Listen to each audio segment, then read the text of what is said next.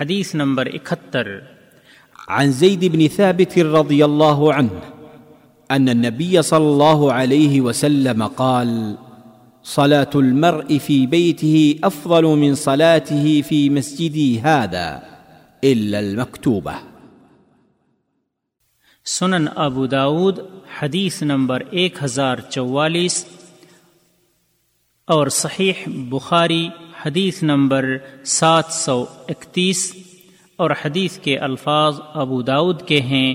علامہ البانی رحمہ اللہ نے اسے صحیح قرار دیا ہے۔ نفلی نماز گھر میں پڑھنا افضل ہے۔ زید بن ثابت رضی اللہ تعالی عنہ سے روایت ہے کہ رسول اللہ صلی اللہ علیہ وسلم نے فرمایا آدمی کی صلات اس کے اپنے گھر میں، میری اس مسجد میں اس کی صلات سے افضل ہے، سوائے فرد صلات کے۔ فوائد۔ نمبر ایک، یہ حدیث بتاتی ہے کہ گھر میں نفلی نماز پڑھنا افضل ہے، کیونکہ وہ ریاکاری سے دور اور خوشو اور اخلاص کامل سے زیادہ قریب ہے۔ ہاں اگر نفلی نماز با جماعت ادا کی جا رہی ہو، تو جماعت کے ساتھ مسجد میں اس کا پڑھنا افضل ہے، جیسے سورج اور چاند گہن اور استسقا کی نماز۔ نمبر دو، ایک مسلمان کے لیے مسجد نبوی میں نماز با جماعت ادا کرنا مشروع ہے۔ اور ساتھ ہی وہ ساری نمازیں جو جماعت کے ساتھ ادا کی جاتی ہیں، جیسے عیدین استسقا سورج گہن اور تراویح کی نمازیں، لیکن نوافل اور سنن رواتب کا گھر میں پڑھنا ہی افضل ہے۔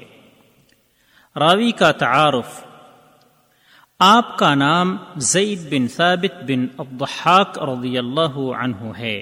آپ جلیل القدر انصاری صحابی ہیں آپ کاتب وحی تھے۔ جب رسول مکرم صلی اللہ علیہ وسلم ہجرت کر کے مدینہ تشریف لائے، اس وقت زید بن ثابت رضی اللہ عنہ یتیم تھے۔ اور آپ کی عمر گیارہ سال کے آس پاس تھی۔ آپ نے اپنے اہل خانہ کے ساتھ اسلام قبول کیے۔ جب رسول اللہ صلی اللہ علیہ وسلم نے ان کے کمال حفظ و تعلم میں پختگی اور امانت و نقل میں باریکی اور عبارت فہمی دیکھا تو انہیں وحی الہی لکھنے کی ذمہ داری سونپ دی اور یہ نہایت اہم اور ذی شان کام تھا۔ اور جب نبی مکرم صلی اللہ علیہ وسلم اپنی دعوت بادشاہوں اور امیروں کو پہنچانا چاہتے اور ان کے نام خطوط بھیجنا چاہتے، تو زید رضی اللہ عنہ کو حکم دیتے کہ وہ ان کی زبان سیکھ لیں۔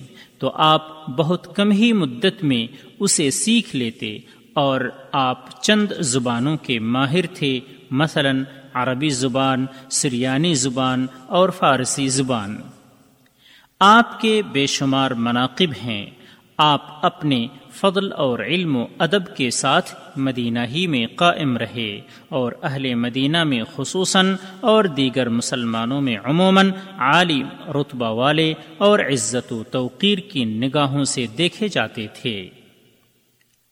آپ ماہر حافظ اور ایک دانش مند عالم تھے۔